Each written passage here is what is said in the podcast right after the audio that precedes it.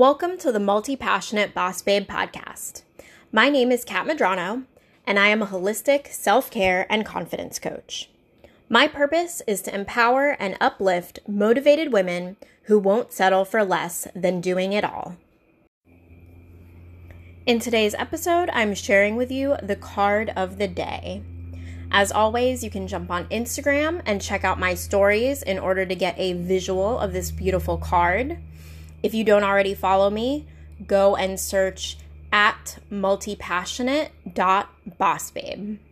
That title will also be in the show notes to make it even easier for you to find.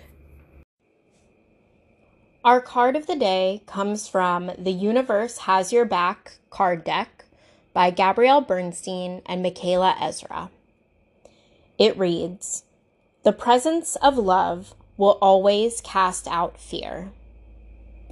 I think you're going to particularly enjoy the visuals of this card, so make sure you go and take a look at it on Instagram. For those listening, you can see that the card has a dark background. It seems to be set in a forest. You can see the outline of some trees. And right in the middle is a large pink moon. This moon most definitely represents the presence of love. It lights up the darkness. The message here reminds us that when we're feeling fear, when something is making us worry, or we're feeling hopeless and helpless, we can introduce love and the presence of love can help us to overcome those other low vibrational and doubtful feelings. Take a moment to call to mind any instances, issues, or other negative things that have been weighing on your heart and mind recently. Think about whether you have reflected on these with love or have you simply been looking through the lens of fear? Make that small shift in your perspective and see what happens.